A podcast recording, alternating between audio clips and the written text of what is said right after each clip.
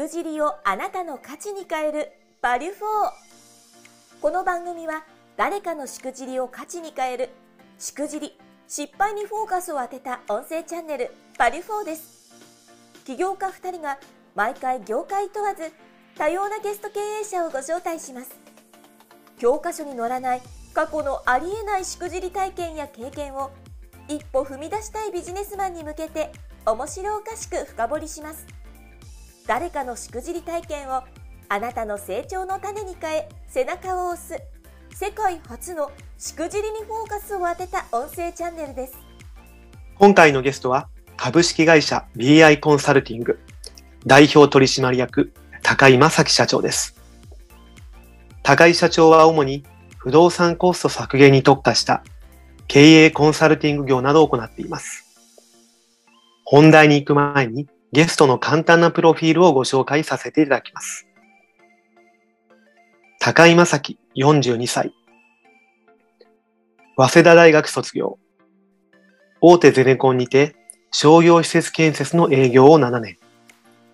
29歳で経営コンサルティング会社を設営し、現在13期目。弁護士と協業して不動産コストの削減を行っている。その他新規事業で、結婚相談所、ロボット教育事業、お笑いに挑戦中。高井さん、これ、プロフィール拝見させていただいたんですが、はい。経営者なんですが、お笑いに挑戦してるんですか？あ、そうなんですよ。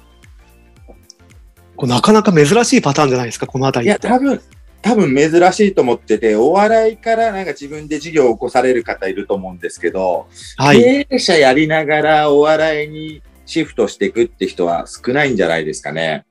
ですよね。うん。なんかこうやろうと思ったきっかけとかってあったんですか？いやー、きっかけはまあ、あの、なんか一つのエピソードでって感じではないんですけど、はい、やっぱり自分も営業系の仕事をずっとしてきてるんで、結局、面白いやつ最強だなっていう結論に達しましたね。42歳で。いや、はい、あの、間違いないと思いますね。いや、素晴らしいですね。はい、ありがとうございます。ということは、じゃあそういったあのいろんな経験されていらっしゃるこう高井さんの、まあ、事業経歴もあると思いますから、はいはいまあ、いろんなしくじり体験、バリフォーが聞けるのか、今から楽しみにしています。あありがとうございます。よろしくお願いします。じゃ早速なんですけども、エピソードをいただいてもよろしいですか、はい、あ、はい。どんな感じのエピソードありますでしょうか？はい。まあ、あの、ちょっとしくじり体験っていうことで、ちょっと簡単に自己紹介すると、29歳で私会社を起こして、今13期目なんですね。で、はい、あのー、まあ、大手の多店舗展開してる、まあ、フィットネスクラブとか、アミューズメントとか、アミューズメント施設、ゲーセンとかですね。あと、介護施設とか、そういった、あの、会社さんの、まあ、不動産にかかってるコスト削減のコンサルティングというのを中心にやらさせていただいております。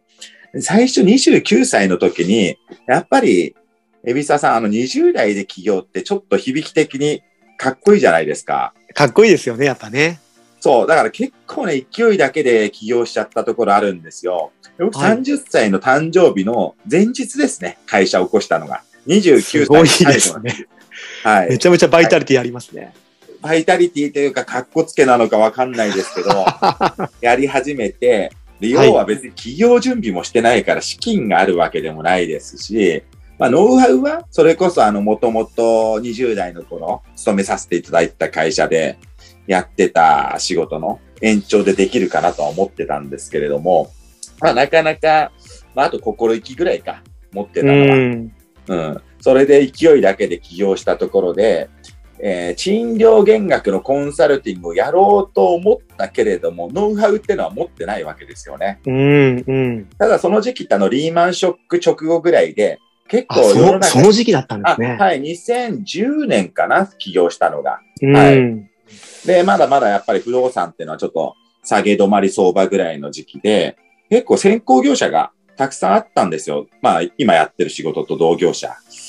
で、ノウハウもなかったんで、うちの会社は要は営業代行だけやって、まあ仕事取った後に、はい、その実際の不動産の、まあコストを削減するプロセスに関しては、まあ、先行業者に丸投げしちゃって、で、まあ、営業代行費用みたいな形で費用をもらう仕組みが一番やりやすいなと思ったんですよ。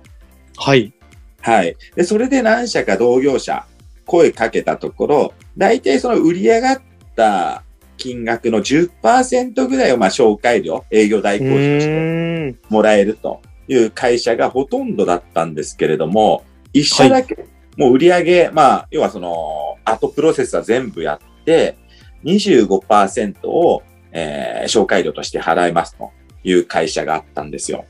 で、これ目立つじゃないですか。なかなかですね。はい。全然違うんですよ、他の会社と。10%とはい25%。うーん。で、群を抜いてたんで、その会社だけ。で、もうこれは、あの、考えるまでもなく、この会社と 組んだら、はまあ、同じ仕事量をしても倍以上に売り上げになるなって思って、そうですよね。うん。うん、この会社選んだんですよ。これなんかあれですね。高井さん。はい。なんかこの数字だけ見てもちょっとしくじりの匂いがプンプンしてきそうなんで。いや、しくじりの匂いプンプンしますよね。今はい絶対やんないんですけど、ははい。い。これどんな感じの話だったんですか？あえ？どんな感じの話だったんですか？この話っていうのは。いや、いい話だなとしか思わなかったですよ。で、うんなんでこんな違うんだろうなんて考えなかったですね、その時は。10%と25%と。あ怪しいとしか思わなかったです。うん。社長さん自身、経営者の方はどんな感じだったんですか？風貌いとか。なんかまあ、大手の某金融系の有名どころの出身の方で、で、年が自分より何歳ぐらいだろうな、7、8歳上ぐらいだったんですけど、うーん。うん、そんななんか、トゲトゲしい感じもしなかったし、あの、まあ、付き合いやすそうだな、というイメーええジは持ちましたね、最初に。うん。じゃあ悪くはなかったんですね。悪くないんですよ。うん。で、うち営業だけ取ってくればいいんでしょみたいな感じうで。ん。うんで僕も営業、まあ、苦手じゃない、まあ、得意な方なんで、うん。これはうまく組めたら、なんか、どんどんね、相手の会社も大きくなるし、うちもまあ、あの、売り上げ上がるなと思ってましたね。ちなみにこれ、このエピソードどんな感じで進んでいくんですか？で、いや、これですね、1年ちょっとぐらいかな、あの、取引してて、で、まあ、うち順調に仕事取ってきてたんですよ。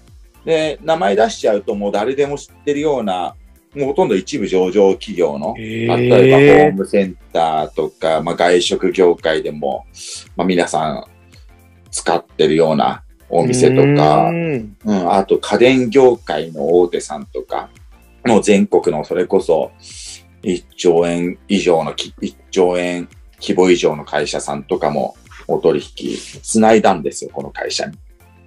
で、これで、まあ、あの、すごい量の仕事量になるんで、まあ、うちは営業を取って契約までお客さんと締結して、で、そのとある会社さんに投げますよと。で、そしたら僕の仕事って営業代行なんで終わりで、あとはその後工程をその、まあ、あの、会社さんがどんどん進めてって、売り上げ上がる、上がれば上がるほど、うちにフィーが落ちてくるとそうで。ですよねす。はい。うん。でもうこれで正直、ね、自分の一生分上がりぐらい仕事取ってきたなって思ったんですよ。はい。まあなりますよね、やっぱりね。名だたる企業の名前出た時に。はい。で、不動産コスト削減の業界って、そのね、たショットで一発やって仕事終わりじゃなくて、例えば1000店舗とかあるお店だったら、年間計画あるんですよ。例えば今年100店舗、賃うん。賃うん。料の削減をして、来年また100店舗、コスト削減して、またさ再来年100店舗とか。それが延々と続いていく世界なんで、延々とその25%入ってきたら、あもうこれ、自分、これ以上仕事取らなくても一生食っていくには困らないなぐらい思ってたんですよ。まあそうですよね。間違いないですよね。ただそんなうまい話あるわけがなくて、まあ、あの、最初からそのね、先方の社長さんが僕を騙すつもりだったかどうかわからないんですけど、はい。例えば100万円売り上がったの？を25万円払うと。最初はやっててくれたんですけど、うん。だんだうんその売り上げが膨らめば膨らむほど、ちょろまかし始めたんですよ。え？えはい。僕が気づかないと思ったのかな。な最初どういうつもりでやったかは今になってはわかんないんですけど、はい。例えばもう50万円入るはずだったところが15万円しか入ってないとか、20万円しか入ってないとか、はい。で気づいたとき、ああからさまですね。あからさまって最初気づいたとき言ったんですよ。そしたらなんか手違いでとか、なんかちょっとその、売り上げの、なんだ、税理士と相談して、その売り上げを翌月に回すとか、そんな話をしてて、でうんまあ、別に最初はあんまり気にしてなかったんですけど、一回注意した後に、またやり始めたんですよね。あれれれです。払います、払いますって言って払った後に。うん。また同じことしだしたんですよ。で、これでどういうことなんだというお話をしたら、うん。ななんだろうな、確か向こう謝ってきながらも、なんか弁護士を立てて内容証明みたいのをいきなり送ってきたんですよ。あれなんか話がややこしくなってませんかはい、話がややこしくなって、もうそうなったらこっちも、僕、でも当時30歳かな。弁護士云々なんての、あのー初めての経験だったんで、結構びっくりしたんですよ、当時は。